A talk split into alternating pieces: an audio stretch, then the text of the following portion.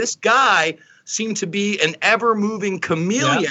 that would move into these high level arenas of big money, big politics, and big players all around. You're listening to the Corbett Report. I'm super excited about this because for for the purpose of one one I have some old friends. I mean, Jason and and James were like literally two of my first guests when I like an episode like seven and eight or something like that. And this is my 200th episode.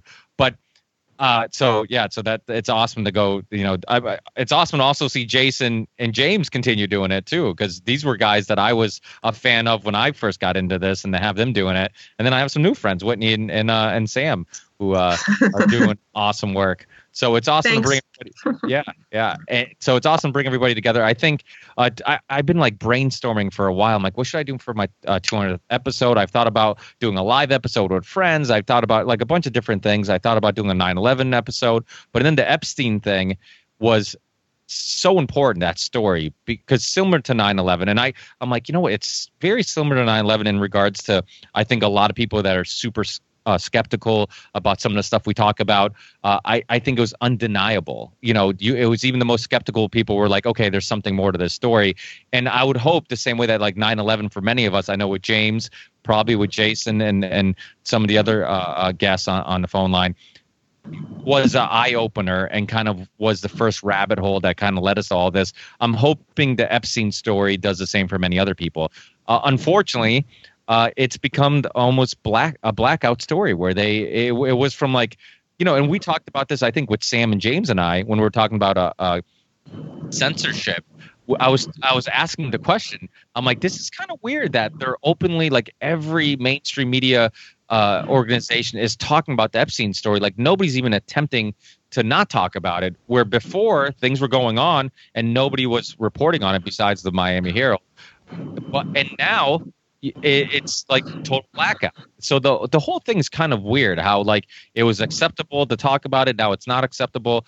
I don't know what your guys' theory is, but I know you guys have done a lot of research and, and similar to myself have looked into this and and looked at a lot of different perspectives. Maybe to open this up because I do want to keep this story alive. I think you guys probably agree with me that it's important to keep alive. Similar to the 9/11 story, it's not just about this specific event of a suspicious uh, suicide, but especially Whitney Webb going really in deep with Iran Contra links and all these other links. Like these stories are really is uh you know like you know it's the octopus it's the real octopus conspiracy i mean it, it, you see how mm. all these things are, are linked together so i'd love to hear your and i think probably the listeners would love to hear now as time has gone and some of the smoke has settled and you've had some time to digest some of the information.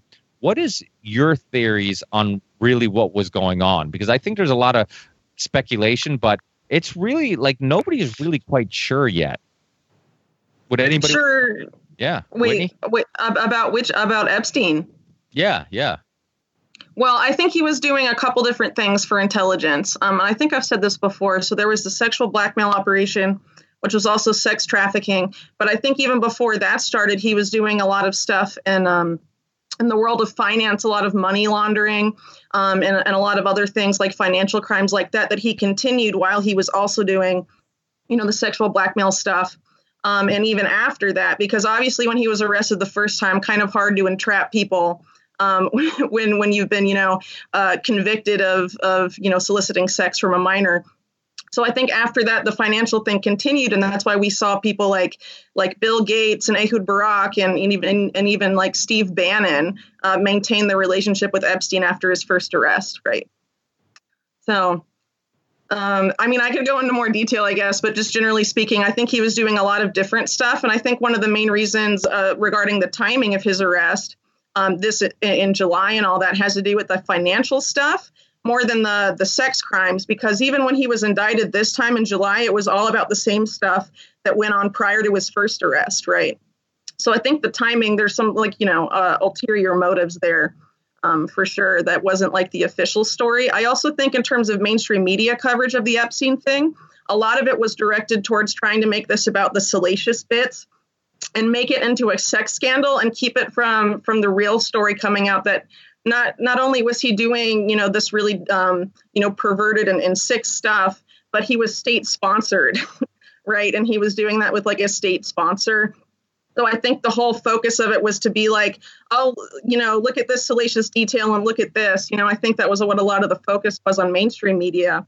Um, and even now, you know, uh, the occasional stories that still come up in mainstream media are about like Prince Andrew and oh look, Randy Andy, you know, and all that stuff. So I think you know are keeping with the same thing um, and and avoiding the real story, which is you know unfortunate, but you know typical of of how they operate. And I would say this: it definitely um, set a litmus test for what we were willing to accept as the public after the fact. In other words, was the public willing to accept that Epstein either was suicided or killed himself or is just going away and then that's it. And for the most part, nobody's outraged. Let me give you an example. We have more video of ISIS fighters escaping Syrian prison within 12 to 24 hours of that event happening and being predicted by the mainstream media 48 hours earlier than we do footage inside the prison in which Epstein was held. I mean, think about those media motivations. We can't get footage inside a United States prison, but footage all the way across the world is spanned all over every single network to try to get the American public outraged that a president is withdrawing troops from a nation we had no business in. So at the end of the day, it also kind of serves, again, as this test is this is really in your face. Everybody's been t- talking about it, and now it's over. Shut up. We even named people like Bill Richardson, who was a former governor yep. of Mexico, who had Clinton ties, Genie Energy ties, and nobody is outraged that that person hasn't been arrested or questioned for his role in the Epstein case. So I think there's a lot of layers to this case that we could talk about pre Epstein arrest, during the arrest, and now the aftermath of the quote unquote suicide. James, would you want to add to that? Are you there, James?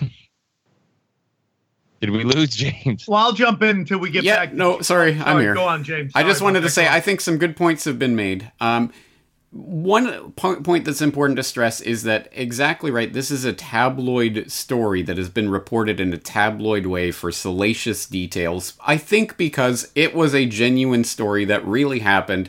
What's the damage control that you can do on a story like this? It's to hone in on the salacious details, make it all about just Jeffrey Epstein as some sort of character who came out of nowhere and did this horrible thing, and now we can all gawk at it for a few minutes, now move on to the next thing, rather than really looking at the deep history of it, exactly like so many other events um, throughout history. And it is important to put this in the broader context of honey traps that have been used by intelligence, presumably for thousands of years. Uh, per, uh, it may be a little bit more technologically advanced at this point, but uh, it's the same. It's the same idea that's been going on, and that's why it connects into so many other political scandals. Well, you know, my opinion is that I'm just like a kid in a candy store store right now, listening to everybody talk. I feel like I won some kind of a radio contest, and I get to hang out with my favorite truthers talking truth. So I'm not going to be talking a lot on here because I'm more excited about just being on the call than anything. But I mean, like, we had like 18 hours of like everybody letting us do a victory lap. And then they they they counter push to oh it's all conspiracies it's all stupid it's all this I, you know i was in new york city i have a good friend of mine who's who's close with some of the people who have worked at that jail before and they go it wouldn't take much money to bribe that entire staff. Like everybody that worked at that jail would take about three million dollars to bribe everybody to fall asleep and push the cameras in different directions. So, I, I, who knows what's going on? I, I, listen, man. The more and more I'm in this truth game, the more and more I have zero clue what's going on. Every time I think I have an idea of what what they're doing, I just realize that's just another layer of deception. Like I would like to believe. I, I do. I believe there is a uh, something going on between Trump and what Jeffrey Epstein's uh, group, we'll call them the deep state. Uh, I would I would believe there is but maybe some will come out two seconds later that they're all working together. That you know, and Whitney, you would know better than me, and James, you would know better than me. Uh, whether you know that arrest of uh, Jeffrey Epstein way back in the day was real or not? Was that was that done on real? Meaning that that was a real fight between Trump and him, or was that just another game being played by the super rich elite? I wish I had answers. I'm just going to listen to you guys. I mean, I'll jump in and say some bad dick joke at some point, but uh, I mean, at the end of the day, I'm just really like, I have no, all I know is that there is intelligence, uh, child sex, blackmail going on, and but I, I'm I'm confused on who's involved. Well, let me jump in just just to kind of talk about the Trump administration and Epstein quick in relation to Bill Barr. One of the great things that Whitney Webb has done in her series is talking and the connections to not only Epstein but Bill Barr, who seems to be connected, according to whistleblowers within Iran Contra, some of the people that were moving the drugs, okay, that he was facilitating kind of like let's shut this down and figure this out and put the limited hangout out there. And now you have the major alternative media outlets playing Bill Barr clips championing Christianity because you know he just has such a high moral standard, and we need to get this administration yeah. skating the fact that Bill Barr is as deep state and as balls deep as you could be as he was the George H. W uh, administration. It's something that's really not touched upon. So you can sit there and you can talk about his relation to Trump and the models and you know Mar-a-Lago and all that stuff. And it's something that does need to be talked about that James Patterson covered well in his book Filthy Rich. But what I'm more interested in are his relationships to Adnan Khashoggi and Prince Andrew regarding arms dealing and his relationships to the CFR and the Trilateral Commission involving globalism, and then his movement after that first conviction into the tech realm, where it's he'd kind of been regulated to Wall Street, Bear Stearns, Towers uh, Capital, and now it's Elon Musk, Bill Gates, and other tech giants. This guy seemed to be an ever-moving chameleon. Yeah. That would move into these high level arenas of big money, big politics and big players all around. And yeah, and that's another similarity with 9/11 and, and uh, this story is the links to people who are trying to take away our freedoms and rights. I mean, uh, Whitney's uh, on some recent interviews, I've heard her talk about the pre-crime software companies. Yeah, uh, yep. obviously after 9/11, uh, you know, all the basically NSA just had a, a, green light to do whatever they wanted. All our rights went away. So you're start you're seeing these themes and some of the same issues come about, and uh, and even some of the you know I wasn't familiar with the Carlyle Group before 9/11. I wasn't familiar with uh, you know the Mossad and so what they were involved in before 9/11, and and similar to the Epstein story. Uh, it's kind of opened my eyes to new things like these this pre-crime uh, organization, this uh, software companies, uh, which Epstein had links to, and I think you said even the Kraft company had links to, uh, which is pretty wild because I'm I live in New England, so uh, you know we're pretty familiar with Robert Kraft here.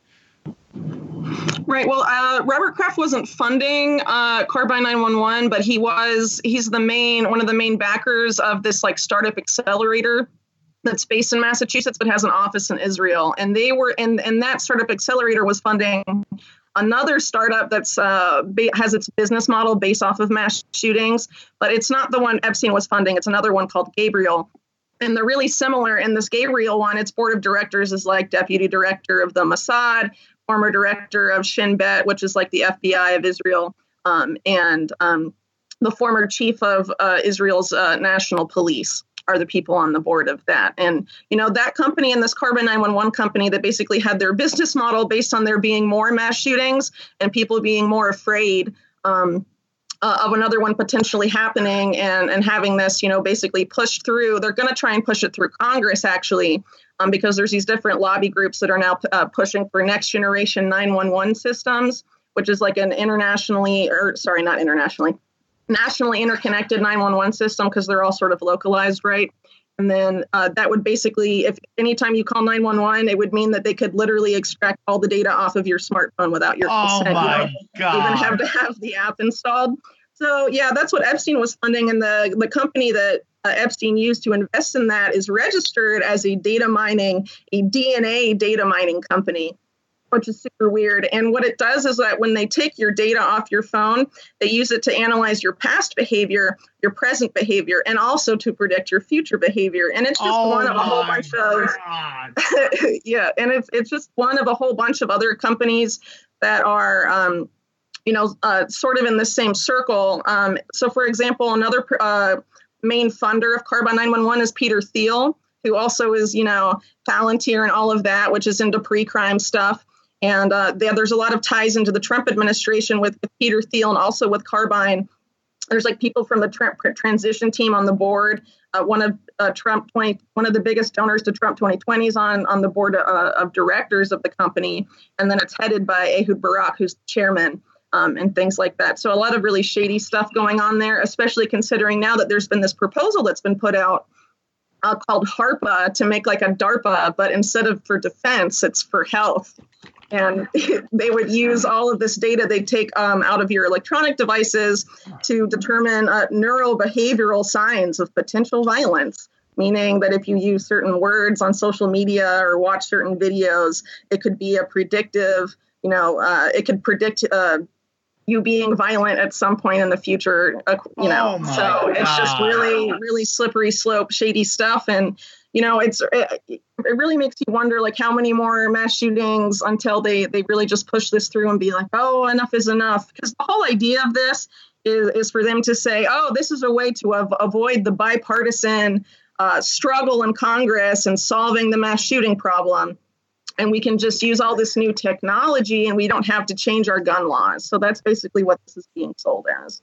I, I think we might have missed a part of that conversation for people who aren't familiar with this story. Uh, Whitney, could you just tell us what is Carbyne 911? And Jason, could you tell us how that connects in with uh, Amdocs and other previous examples of Israeli uh, intelligence spying through uh, communications networks? Well, do you want to Yeah, go? uh, yeah, go first, uh, Whitney. Go ahead. Uh, well, Carbyne 911 is like the new uh, this new software for 911 systems in the U.S.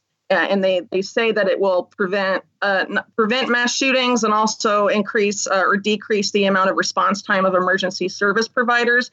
And the other one I mentioned, Gabriel, is something similar, except they install like a physical panic button in like a, a place like a, a church or a school that you would hit if there's a mass shooter, but they all have to be linked up to your smartphone and all of the and, and the 911 uh, you know system the Carbyne one uh, it's really similar to this thing that was implemented in china that was also marketed you know in the same way not for mass shootings but for to help emergency service providers. And it was reverse engineered by like human rights watch and it was mass profiling people surveilling people putting people into all these categories like their religious affiliation their political uh, views things like that. So very And- shady stuff. Funded by epstein and ehud barak and peter thiel.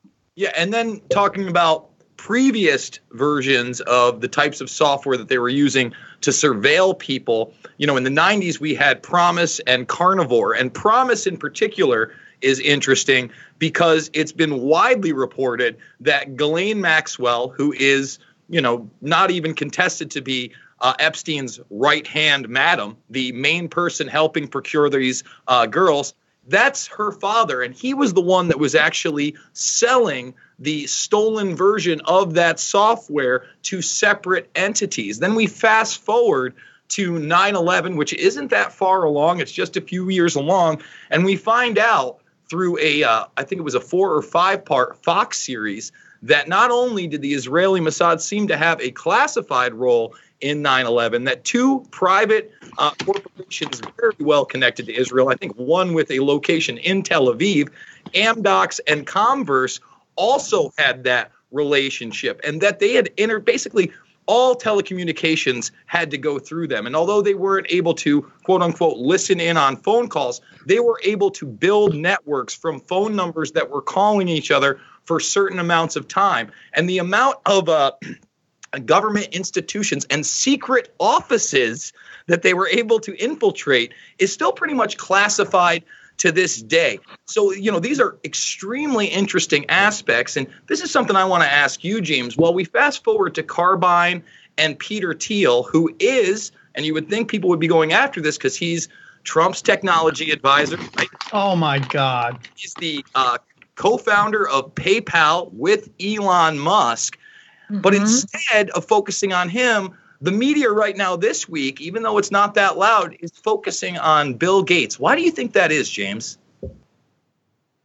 Well, Bill Gates is better known to the public, so that would be the first and ostensible reason for that. And uh, it is it is interesting at any rate to get Bill Gates caught in his own web of lies and deceits, and to see that unfolding as as uh, I I had no dealings with Epstein. I hardly knew him. I met him once or twice, and then uh, now his publicist is saying, well, he was just complaining about Epstein's personal home decor. I mean, they only had an intimate personal relationship, no problem.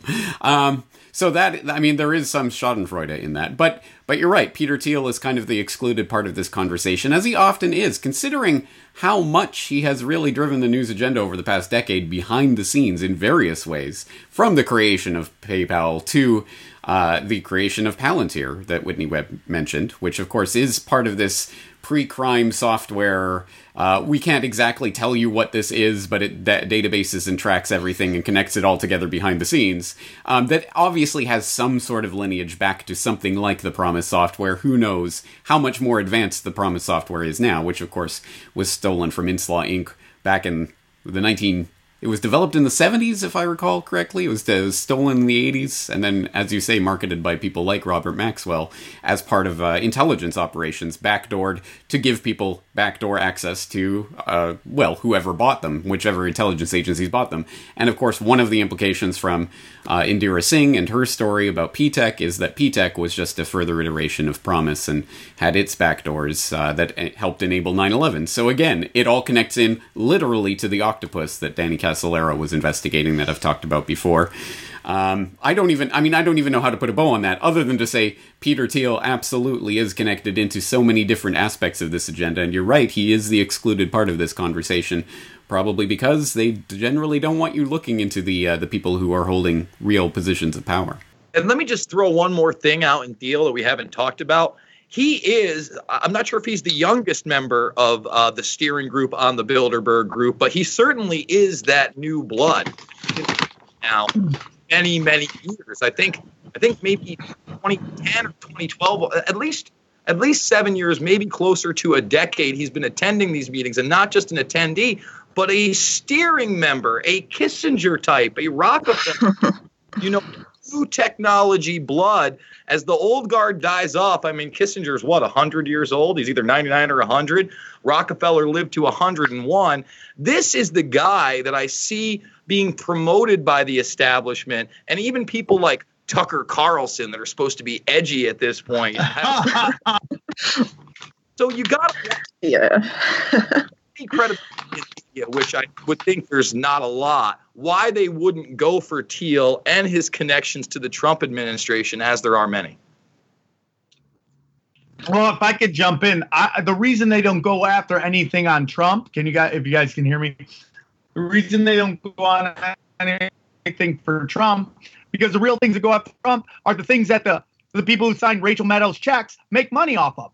So they can't go after real stuff, like going after him selling arms to Saudi Arabia, uh, the, this uh, pre-crime software, because everybody who signs the checks to all the media make money off it. So they have to go off of other stuff, and they just look bad. And this whole thing right now that came out with this ABC showing this weapon range thing, I, I, I you know what, man, I, it's hard for me to believe that people are that dumb and I know we've seen instances of that. It's making me really think that they're purposely trying to kill the mainstream media so there's no centralized media so it's decentralized and then we then good luck getting a, a uniformed idea about what's going on when everybody's personalizing their their news good luck on everybody having a clue what's really going on out there i mean like that move at abc is so dumb I, I, mean, like, dude, you. I mean, people running a drive-through at a fast food restaurant wouldn't be that stupid. But to put that out and then act like that's real footage and then be like, "Whoa, who knows what's going on? And this is so layered. It's like it's easier to go after Bill Gates because what's Bill Gates doing than to go after this Peter Thiel because he's it's it's he's really connected. And if you start going after him, you start looking at what's really going down. You know, we were uh, on another issue, uh, how everything's connected. You know, we did a whole thing on the. I did something with Jason on the Vegas shooting. I just had this guy John Cullen on, who's breaking down all these helicopter footage and all that stuff. And basically, how there's this whole feel that it's either Al- there's some Al Qaeda there, maybe some Saudi Arabia, and uh, how this could be linked to Sophie, which was the uh, the first ever AI that was given given citizenship in Saudi Arabia, and that brought everybody to the hotel. And then that's when they did the Saudi purge. And Sophie is connected to Epstein. That's another connection. You know, when Whitney brought up all the, uh, I think it was the Iran Contra, that's a connection. Epstein too. It's like this guy's connected to so much, and it's insane that the story isn't bigger. Well, so know, for like, oh, sorry. Oh, I was just gonna talk about Bill Gates really quick. So I think the Bill Gates right now is kind of a limited hangout about Bill Gates because like the big expose on on catching Bill Gates and his lie is like Bill Gates previously said he hadn't met Epstein until 2013 and then the New York Times comes along and says we found this picture of you with Epstein from 2011 and that was their big expose. I published a report today with this this article that was totally scrubbed from from the UK um, newspaper archives that was published in the Evening Standard. It says in there that uh, this it was published in 2001 it says that epstein made millions of dollars out of his business links with bill gates donald trump and leslie wexner as being his main business links during the 1990s so obviously, the real story with Jeffrey Epstein and Bill Gates goes way further back, and they're not talking about it. If I could find that article, the New York Times can find that article, and you know, there's a reason. There's a reason they're not talking about it. They're also not really bringing up the fact that the person that was named an alternate executor of Epstein's will was Bill Gates' chief scientific advisor, who's in the pictures of him uh, of Bill Gates meeting with Jeffrey Epstein on, on like several occasions. So uh, to be named the executor of the guy's will, you kind of have to be kind of close to him. yeah. You can't just be like calling him up, being like, "What do you think about philanthropy, Jeffrey Epstein, convicted pedophile?" You know, which is like Bill Gates' official story. So like, I, I think it's a limited hangout of like, "Oh, we got him." Uh, from the New York Times, you know, but they're not going into the real story. And I think the real story has to do with Microsoft, uh, you know, backdoor stuff in Microsoft. You know, they collaborate with the NSA, give them backdoors into all their stuff, you know, things like that. And there's a lot of, you know, interconnections of the same group that that's involved in all the stuff we're talking about today uh, in, in that with Microsoft. Uh, one thing I really wanted to add, uh, really quick, going back uh, a, little, a couple minutes back to Comverse, is that when they rebranded as Verint, they were contracted by the NSA to install backdoors into all of the popular tech products of the US. So, uh, you know, like Facebook, a bunch of smartphone apps. Uh, Verint was contracted, a foreign company was contracted by the NSA to put backdoors into the, the telecommunications system of the US after they, you know, their previous iteration, Comverse Infosys, was caught spying on the government. Whitney, do you think that it's possible that um, that that Bill Gates is just disposable at this point, meaning that if his brand takes a beating, it's not that big of a deal. Because that's my opinion on why everything now conspiracy rated is being broken on Yahoo. Because Yahoo to me is a brand that everyone recognizes. That if everybody hates, it doesn't hurt anyone's bottom line. So you know, you saw all these people putting out all this, all this uh, anti-conspiracy stuff, and the truth people kind of pull back. You know, with Yahoo, Yahoo's dead. Yahoo is not a brand that's making nobody any money. So if they can use Yahoo to put out that stupid conspiracy land podcast, to be putting out all this like anti-conspiracy stuff, if people end up hating Yahoo, it doesn't hurt anyone's bottom line in the long run. Is that kind of maybe what is going on with Bill Gates? Is like if he takes a beating, does it really hurt anybody in the long run? Because he's he's I mean, how much in the game is he? As much as like he's like a figurehead. I don't know how much he really has, you know, skin in well, the game anymore. That's why I think it's like a limited hangout, right? It's like, oh, he lied, and it, it, the history only really goes back to 2011 when the real story is obviously like probably a decade or, or more before then, right? So they just sort of like, oh, he met with him a couple more times, but they don't go into these business links. um, that obviously had to do with Microsoft and software. We know that Epstein had a lot of links, or the network, uh, rather, of Epstein had links to PROMIS and things like that. Microsoft is known to collaborate with intelligence agencies. I think, you know, if, if someone did enough digging, they could find well, it. Let's, talk about that really quick, Whitney. You don't even have to dig that far. Uh, back in 2010, I did a story about how Microsoft was openly working with the U.S. military with their Kinect. And that was the initial camera setup where it had three separate cameras. It was in your home. It came with the Xbox One initially as well. But they had an open government military program. Now, when I pressed them on what that was used for, because I contacted their spokesman, uh, number one, they wouldn't talk to me. They said that I had to present those questions um, in typed form, which I did. And then I got a ridiculous response. I did that story for InfoWars. It's probably been scrubbed from the internet, but I have it somewhere. And, uh, it, you know, it's not surprising that Bill Gates is in bed with a guy and in bed with the government. You mentioned another person that the media wants to focus on Leslie Wexner and his empire with the limited and models and Victoria's Secret. What they don't want to talk about is the Wexner group and them, you know, having a paper leaked in 2003 on how Israeli policy was kind of to step back and let the U.S. do its thing until they overthrew Saddam. But now, how can we continue to get the American people behind this war now that Saddam has been taken out in 2003? And hey, they did a hell of a job because it's two fucking 19 and excuse me for cursing but we're afghanistan iraq syria now we went into libya AFRICOM, we've only expanded the war on terror. So to think that Leslie Wexner is just a businessman and he's got models, no, he's helping set foreign policy for this country on behalf of Israel, and Yeah. that's not questionable. Dude, the, the Wexner rabbit hole is so deep though. Like like even before then. So the Wexner analysis you're talking about that was leaked in like the early 2000s. Uh, in the 1990s, I talked about this when I was on your show, Jason. Uh, that he, the, the limited uh, Epstein and Wexner got Southern Air Transport, the notorious CIA front company, relocate to Columbus, Ohio, from Miami, Florida, and run all of the the air traffic and logistics, air logistics for the limited between Hong Kong and Columbus. And like the Inspector General of Ohio's government called it the Meyer Lansky run because he was like openly suggesting that they were smuggling stuff with the CIA and organized crime. And even beyond that, um, uh, uh, Catherine Austin Fitts told me that she had been told by a former CIA employee that Wexner was well known as being one of the top five money launderers for organized crime in the United States. So I'm going to be having a series coming up um, in a week or two or so. It'll start um, about how Epstein and Wexner were using real estate um, to launder like millions of dollars uh, during the late 80s and the early 90s. And they were doing it with a, a Bronfman family trust managed by this guy named Guido Goldman, who uh, whose father founded the World Jewish Congress, uh, a very, uh, very close to Henry Kissinger. Um, Oh as well, and there's a lot of interconnections. Of course, when you get into New York real estate and money laundering, there's also connections to Larry Silverstein, which you know brings us to 9/11.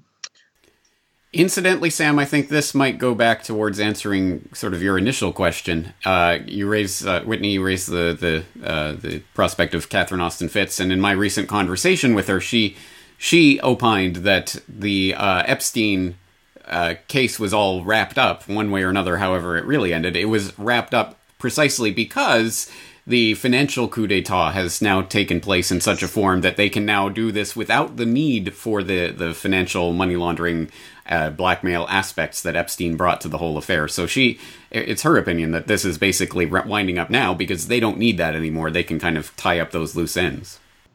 Right. The timing of it was really was really telling because the that that policy change, uh, Standard 56, I think it's called.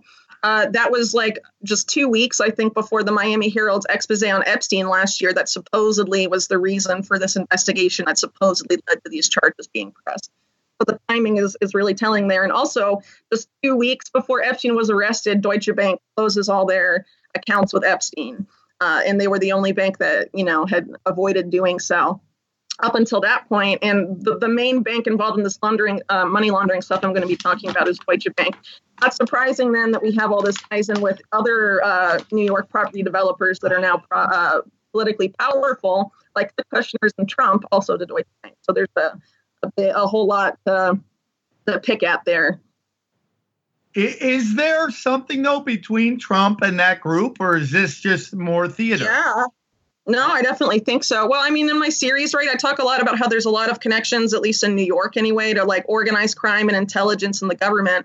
And one of the main figures that I talk about in the early part of my series that was running a sexual blackmail ring uh, for the, you know, um, it was really similar to Epstein's was Roy Cohn, who was Trump's mentor and was a very notorious lawyer who represented a lot of organized crime figures.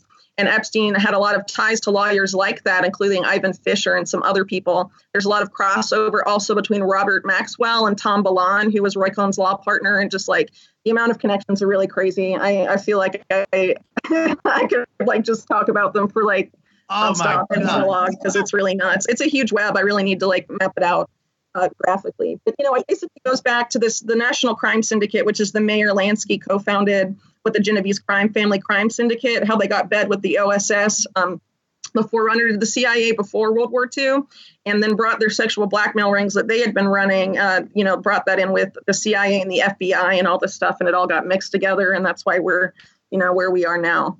And when you bring up Roy Cohn, I think it's really important for people to understand his importance spanned decades, you know, from, you know, that McCarthyism era into, you know, right being Trump's lawyer and the rise of Roger Stone. And actually, there's a new documentary. I can't wait to watch it. I haven't seen where I can get it yet, but it's called "Where's My Roy Cohn." Yeah, yeah, that'll be interesting what they dug up there. Mm-hmm. Yeah, that's based in a in a Trump quote, and if you watch the trailer at the very end, uh, somebody speaking um, who was close to Roy said, "Hey, if you asked Roy, he was responsible for every major dealing of the past few decades." So talk about arrogance and being out there and saying, "Hey, I do control things." One of those people was Roy Cohn. He was very flamboyant about it. Yeah, well, he was a big fixer for politics, and he really had a he was really powerful in the Reagan administration, and he was also you know influential in Nixon, but it was really Reagan. You know, he's the guy that introduced Rupert Murdoch to Ronald Reagan, and to get Rupert Murdoch uh, on board with like you know basically doing propaganda for the Central American policy of the Reagan administration during that time, and the contras of all of that. That was Roy Cohn that introduced them, and the wow. picture of that White House meeting is insane. It's like Roy Cohn standing up, everyone's sitting down, he's like pointing his finger at Ronald Reagan, like bossing him around. It's like, you know, it really tells you a lot about about what was going on there. So, um, and also, you know, Roy Cohn, he, I, he also made, uh, according to his longtime uh, secretary, who was like with him for like three decades, he like made all these phone calls, and he's responsible. He was responsible for getting Trump's sister uh, appointed a judge and like all these other judges, um, you know, he and Tom Bolan uh, got appointed together, including uh, Louis Freeh, who would later go on to be FBI director. And they have ties to like an uh, like a shit ton of people. It's really nuts. Oh my god! But the media will tell you, oh, it's just Trump's uh, sleazy mentor, and he was a lawyer for organized crime. End of story. And that's pretty much you know all you'll get about Roy Cohn from the mainstream.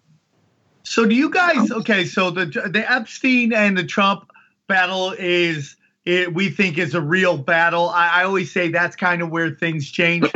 maybe, maybe not. Um, is the battle between, in your guys' research, everybody, is the battle between the CIA and the NSA real, or is that more smokescreen that you know Q was trying to push on to everybody? Yeah, well, I don't really buy that personally. The yeah. CIA NSA thing. I think I think you know I think your intelligence agency Israel's intelligence apparatus, or even you know the UK's. I mean, when you get to the higher levels of power, they all pretty much like do the same stuff and work together and collaborate a lot. And that's really been that way, you know, since the 50s at least. I would say. And I would say it's those. It's it's not so much. Listen, agencies kind of battle with one another, but that's in the bureaucracy level. When you get to the upper echelons, when you get yeah. to asset levels, I mean, you look at it like a guy like John Kiriakou, right? And he basically, aside from being a whistleblower on torture, I recently did a video where he talks about, hey, it's official policy for us espionage. And if you've got an asset in another country and you're already breaking laws for that person, if he asks you for a child prostitute, you go procure that child prostitute. Your superiors are going to tell you to do that. That alone should be very, very telling that that is official CIA policy when you are involved in espionage. But I'd like to get Corbett's take. Well, Jason, I think you hit the nail on the head exactly right. It, it, yeah, there is there is FBI versus CIA, there's CIA versus NSA. There are institutional rivalries and all of that, but you're right. That's at the bureaucratic level. I think our problem in the general public is understanding these intelligence agencies as the CIA, as if it is a singular entity that is all controlled by whoever happens to be the director at that particular moment, etc., um, rather than seeing all of the different intelligence agencies as connections uh, in a grid of essentially secret societies. I mean, these secret societies of old became the intelligence agencies in the modern era. No better example of that than the fact that the early CIA essentially was Skull and Bones from Yale. All the, the heads and tops of uh, the CIA back in the early days was uh, old Skull and Bones fraternity members.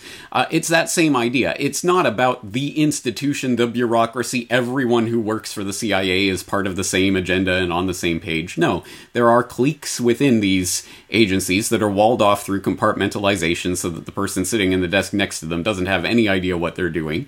And they can work through that secret network that has been ensconced in the the law of the land in the United States anyway, and since the 1947 National Security Act and the creation of this uh, this entire. I mean, the deep state, um, but the real deep state, not the ones that they talk about in this phony left-right political nonsense these days, but the uh, the the the one that uh, Peter Dale Scott and others have written about for many for many decades. And at that level, I think you're right. Again, it has nothing to do with the CIA, the NSA, the FBI, the Mossad, MI6, any of these intelligence agencies. It's just connections among people who are able to use the secrecy laws and and uh, and hide behind this institutional framework to get their own agenda in place. So we we really have to nail down the actual connections between people rather than look at it through that institutional framework, which to a certain extent is the, is a limited hang- hangout in this situation. And, and, James, I'm so glad that you brought up Peter Dale Scott. I'm actually going to be having on my program in the next couple of weeks. I finally reached out and he reached back out, but he is the the godfather of the term deep state, of parapolitics, of deep politics, of these type of networks. And we talk and when we talk about interagency networks. I think there's a great example to be made, and me and James have actually discussed this before with uh, Lee Harvey Oswald. But let's take a look at Epstein, for instance. Now, you have um, evidence that he was involved with some kind of intelligence agency uh, via, what is it, Vicky? What's her name? Vicky Ward and she basically stated that Acosta was was uh, in his uh, confirmation meeting with the Trump administration said when he was questioned about Epstein, he was told he was in intelligence, it was above his pay grade, and back off. Now, whether that's CIA, NSA, Mossad, something else, it's almost a moot point because we have documentation that shows at some time he cooperated with Robert Mueller and the FBI. So there you have at least two separate agencies, unless you're going to say that that connection to intelligence was just FBI, and I don't believe that, kind of getting a piece of Epstein. And that's now on the record. So again, I think when you talk about, you know, the FBI or the CIA as kind of like this one big institute, it's far from that. Like James said, it's all about compartmentalization. Yeah, no, I, I completely agree. I think uh, people get caught up in the whole Republican Democrat thing, and you know, growing up, when I first got into politics, it, it, was like, oh yeah, these are the good guys, or the bad guys, and after a while, you realize, oh, they all work with the same people and they're part of the same group. I mean, they're all bad. Yeah. and talking about it, I mean, people who get caught up in in that debate and any of that, like people, I'll be at the gym and people will talk to me about, oh, did you see what's going on with the the Republicans won't let this pass or the Democrats, and I, am just like, it's all theater. I'm like, I don't want to discuss any of it. It's, it's a, a soap opera, and really, what's going on behind the scenes is what's important to me, the big picture. And uh, I, you know, th- that's the other thing, like the big picture. Like you see Mossad constantly come, you know, uh, eugenics comes up. You know, you talk about all these big uh, uh, people and groups and and and uh, events and it's like Mossad, you uh, epigenetics, uh, you know, just a global government. Like, uh, what is the big picture? What is? Do you guys have an opinion on like who's really pulling the strings? Because that's, I mean, that's really what we, we use the word they a lot, right? They they're doing this. Who and then you know the I, I, get caught doing it where I'm just like, I don't really explain who they are or and and I think maybe there isn't just one answer to that question. You know, it counts what specific thing you're talking about. Yeah. Or, or do you think there is a they? Yeah, there's an eight foot albino lizard called Pindar, and he's pulling. I think no, I don't. I don't know. I I think that I think that you know there's. It's almost like LA, right? Every different area has its own gang that runs everything. Okay. Occasionally, those gangs are going to work together when it's beneficial. When it's not beneficial, they're going to go to war with each other. So I think there's all these different groups that have a certain turf, and this is their thing. And when it's beneficial, they all work together and they just use this theater to get us all fighting with each other. So, oh, these people run this, or these people, white guys are bad guys, these people are bad guys, Jews are bad people, blah, blah, blah. They all fight with each other. When in reality, they're all just trying to make a dollar at every single moment. And when it's beneficial, they'll work together. That's my I, opinion. I agree. Well, you're that's a good point, uh, yeah. Sam. I think that question is designed to get us fighting with each other. To, I mean, whether intentionally or not, because oh no, you think that's the top of the pyramid, but this is the top of the pyramid, and everyone spends all their time arguing about that. But think about even in this conversation today, we have named names with real, actual lineages that you can go and you can research. Roy Cohn and Leslie Wexner and and uh, and uh, Peter Thiel and all of the people that we have mentioned. We, you can go and you can look at their connections and you can see how they tie into this as we as we're calling it, the gigantic octopus. This story that has tendrils everywhere and that reaches into all these different conspiracies over the decades. But no one's going to be satisfied to hear, you know, it's all Roy Cohn. You know, he runs the world. No, of course not. That because that's not true. But he is a point at which you can start to examine this octopus. But because there isn't that, there's this one person that runs everything. It's never going to be satisfying for people. They are looking for the conspiratainment aspect of this. That it's this person, and if we can bring it down, then we save the world or something like that. I think the more appropriate question is what ideology is running the world. Not what person, but what ideology, what brings these different people together in these types of schemes. And you hit on some of the key points there, like the eugenics, which is one that I keep going back to because it keeps coming back and it comes back up again in the Epstein case. Epstein was way into eugenics and was had this crazy scheme. He was going to uh, fertilize a bunch of women with his sacred sperm and start whatever kind of I don't know Superman cult or you know, I mean, it always comes back to these same things, which ultimately is just about the quest for power. That's ultimately the the point of it. But what what better power? What more ultimate power than really controlling the future of the species, which is what it continues to come back to, especially in the technological con- uh, uh, uh, context today. When you start looking at the the Peter Thiels and the Bill Gateses and the Microsofts and what other types of things are these? Oh, Bill Gates is a eugenicist and his his father was way into eugenics and and now he's the billionaire philanthropist who's saving the world by stopping those those poor um, black and brown people on the other side of the planet from breeding. But it's all for our own good and blah blah blah. It always comes back to these same ideologies, and that's I think what we need to focus on more than who is the person running the world. What is the ideology behind this? Yeah, I would agree with James, and, and I would almost liken it to if you look at uh, the United States presence in the Middle East, there's a, a very obvious U.S. Anglo American Israeli Saudi alliance. However, when it's convenient to us, we'll expose the Saudi Arabian funding of 9 11.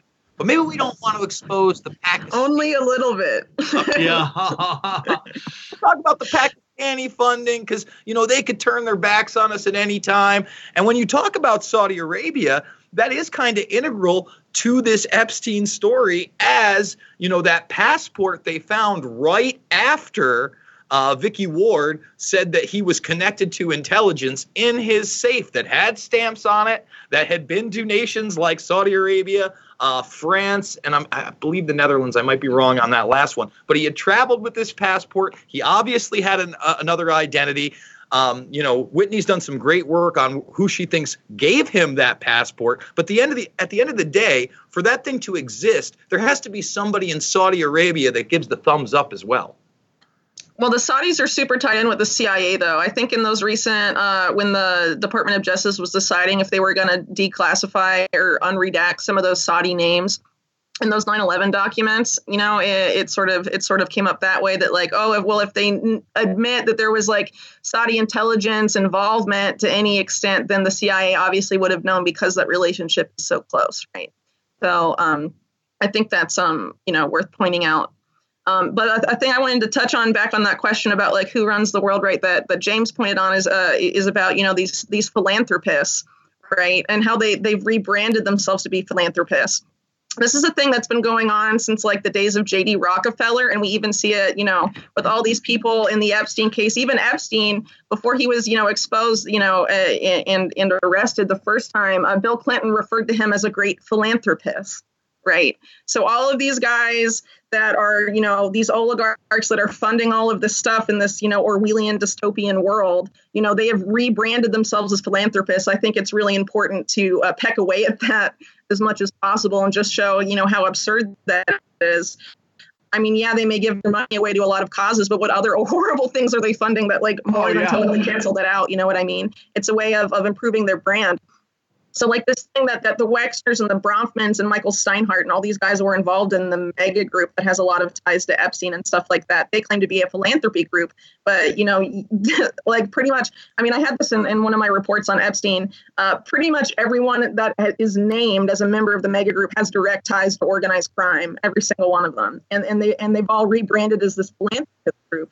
And even Sam Bronfman, who's the patriarch of the Bronfman family with Seagrams and all of that, and, and was known to be like this mob linked guy and was known for his mob ties, he went about to to rebrand himself as a philanthropist, specifically, you know, a, a, a one focused on like pro-Israel causes or, or Zionist causes and things like that in the 1930s. That was his plan specifically, and the mega group is an outgrowth of that. But we see that not just with the mega group, but you know, like the rock, you know, J.D. Rockefeller was the guy that first pioneered this. We see that with all of these guys that are essentially funding the same stuff, which is you know this, this push towards global government, but they're claiming to do it by being philanthropists. Oh, we're here to help you and all this stuff. It really needs to be exposed that no, they're not here to help you. They believe in supremacy, they believe in eugenics, and they believe in you know concentrating control, you know, in their hands only, and you know, putting us in this this feudal, uh, you know, pre-crime surveillance state.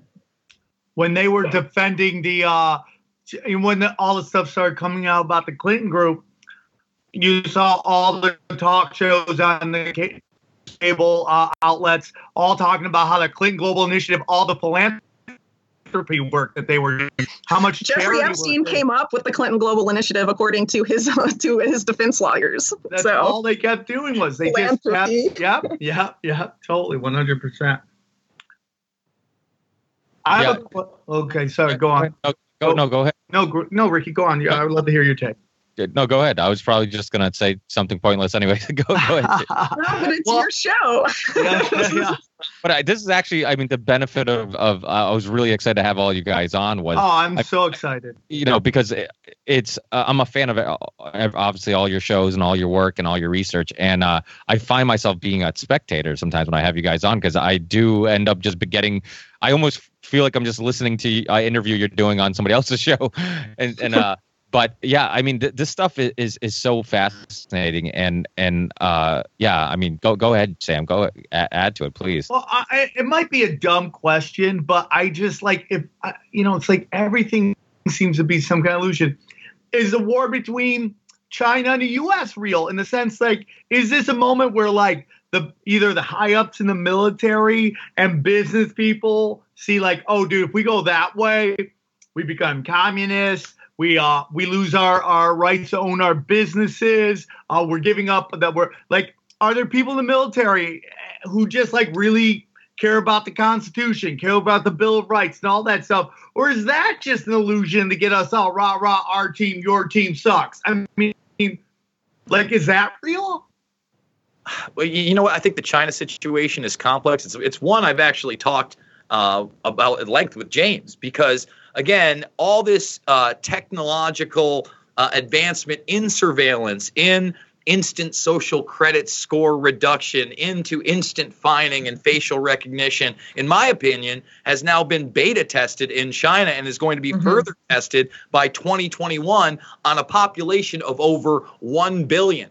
So you go back to the, you know, the 80s when they started integrating, you know, Coca-Cola and blue jeans and getting rid of their one-child policies, but still pretty much hardline communists, bringing in a little bit of capitalism, doing business with us, right? Well, our society starts moving towards that sort of authoritarianism too. And although we may not be comfortable with the type of technological surveillance that they have already accepted in China, the technology exists and it's seeping its way in through privatized apps things like Carbyne, which she's talking about, things like Apple's credit score. Let's not forget those devices are made in China at the Foxconn plant. So we live in a much too integrated world for us to say US versus China. I, think the ideal sets at the top are very, very similar.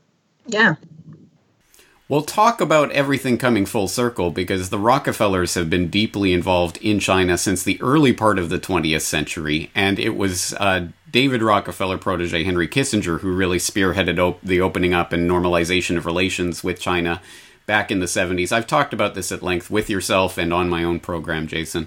Uh, I, I've talked about China and the New World Order and the ways that China has been built up to be what it is, a lot with a, a large degree of help from David Rockefeller, who, by the way, back in the 1970s, wrote in the New York Times in his little paean to uh, Chairman Mao from a China China traveler, uh, I believe, set 1973. Uh, he wrote that China's, uh, you know, there may essentially we may have broken a few eggs in order to make a great omelet, but what a great omelet it is! Uh, that China will be the, the the template for for change going forward. Well, here we are, and here it is, as you say. Now, we see simultaneously, we see stories about the incredible levels of Big Brother encroachment of Chinese government into everyday Chinese uh, citizens' lives. Uh, alongside stories that are saying, and oh, by the way, they're tra- they're exporting their technology to dozens and dozens of countries around the world now. So put two and two together, this is the model that is being exported to the world. And again, I think in the exact same way, we can't talk about the CIA and the NSA and the, the FBI and the Mossad and the MI6. These are these are entities that are fluid and dynamic and have different different sort of compartments that uh, that correspond with each other and are cross institutional. In the same way, you can't talk about the United States and China as if they are singular entities. Of course, there are people within the military and political bureaucracies of these countries that are gung ho, rah rah America versus China, and the other side, China, yay, versus America. But those aren't necessarily the people in positions of power that are making things happen behind the scenes. All right, listen, I do have to jump ship, guys. I love it. I want to thank Sam. I want to thank Whitney. I definitely want to thank James as well. And I want to congratulate you, Ricky, uh, for episode number 200, brother. Keep on keeping on. These things are really important. And, and, this is how we get information out to people. You know, this is a form of activism. Getting people entrenched in this information, several different viewpoints, is a very, very positive thing, in my uh, opinion. And I want to thank you for putting this roundtable together. Yeah, yeah. Thank, thank you guys. I mean, it's been 200 episodes, so I figured I'd let you guys talk. People are probably sick of hearing me.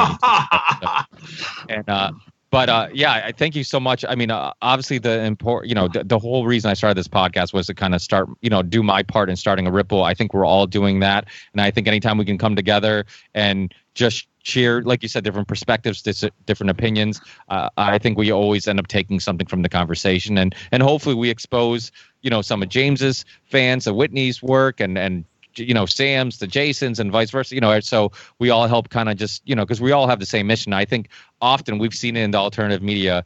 Uh, you know, a lot throughout the years. You know, us turning on each other because we have different opinions on one specific event or whatnot. Uh, I, I think it's important to kind of focus on. You know, we all at inside all have the same goal at, at mind, and that's to you know get the truth out and uh, try to you know expose some of the shitheads. So uh, you know, let's keep doing that. And thanks a lot, guys. Thank you so much for. I for just want to say some real quick, Ricky. Congratulations on 200. It's incredibly hard. Most podcasts end after five. Most of them don't even get the five. so the fact you got the 200 is amazing. when you ask me to do these things, I'm blown away. I'm functionally illiterate pretty much. So I don't even know how I'm here. But uh, all you guys, I'm such huge fans of each one of you. And to be able to sit in on this conversation means the world to me. It was like I literally I feel like I won a radio contest. I got Well, the I think some of these topics one of my so- favorite bands. some of these topics are so serious that we need sometimes somebody like Sam um, to kind of throw in a dick joke every once in a while, and then we need somebody like Whitney, a, a female, to be so professional to be like, "Oh, Sam." Well, well, maybe he'll, he'll, you know, hold back a little bit. Like, oh wait, Whitney's joining us. Maybe I can't say too many dick jokes this time. So no, it's kind of- cool. It's really okay. Isn't it? All I'm just kidding. respect, none but respect. But congratulations, dude. You deserve it. Ricky, 200 is amazing. May you get another 200 gotta more. thank you guys because honestly, without James and, and Jason and and you know Whitney and Sam who are willing to come on, uh, you know I wouldn't have this show. I mean, I I, I say I'm an idiot. I'm just a conduit that kind of help expose people that I'm a fan of, and you know I hope, hope my listeners get exposed to really good researchers and other shows and other good uh, good work. So that's kind of just my goal. And uh, you know, and and it wouldn't it wouldn't exist if James and Jason and you guys didn't uh, come on, especially James and Jason because they came on when I was in the single digits. So it's uh you know it's it's it's awesome to have them still on and continue keep uh, to continue keeping this relationship going. So I miss James's face though. That I gotta be honest with you. I miss his face. You'll you'll see it when this eventually gets posted. Don't worry. But uh, yeah, Ricky, let me just throw in my congratulations too. I'm sure I've been on a couple dozen of those 200 episodes, and I appreciate the time that you spend on this and the fact that you keep the ripple going. Because as you say, it is a ripple effect, and we're all doing what we can in our own way. So I'm glad you're putting yourself out there into the world. absolutely, thank you, thank you so much, everybody. I'll let you enjoy uh, the rest of your night, and we'll keep in touch. Bye, guys. Okay, Thank thanks. And congratulations for me too, since I didn't get to say. Yeah. Whitney, Thanks, you're great. You're a cold-blooded killer. I love it. I can listen to you Oh, drop facts all the time. You're wonderful. I Yeah, appreciate you- all you- your hard work. You and James thank you. so much knowledge in like two sentences. It blows my mind. It's it's uh, Yeah. it, Thanks. Well, I'm I'm super stoked to be on a on a show with James Corbett, whose show I've like I've probably watched every one of your videos ever. So this is like very life affirming for me in my career. Thank you for that. We're all fans. We're Well, all James fans is- of all of you. oh, yeah, we're all fanboys of James. So it's uh, just join the join the club. But thanks, thanks everyone again, and uh, we'll definitely do this again in, in hopefully in the near future. The Corbett Report is brought to you by you. Your support makes the Corbett Report possible. Sign up for the subscriber newsletter or purchase a DVD at corbettreport.com/support.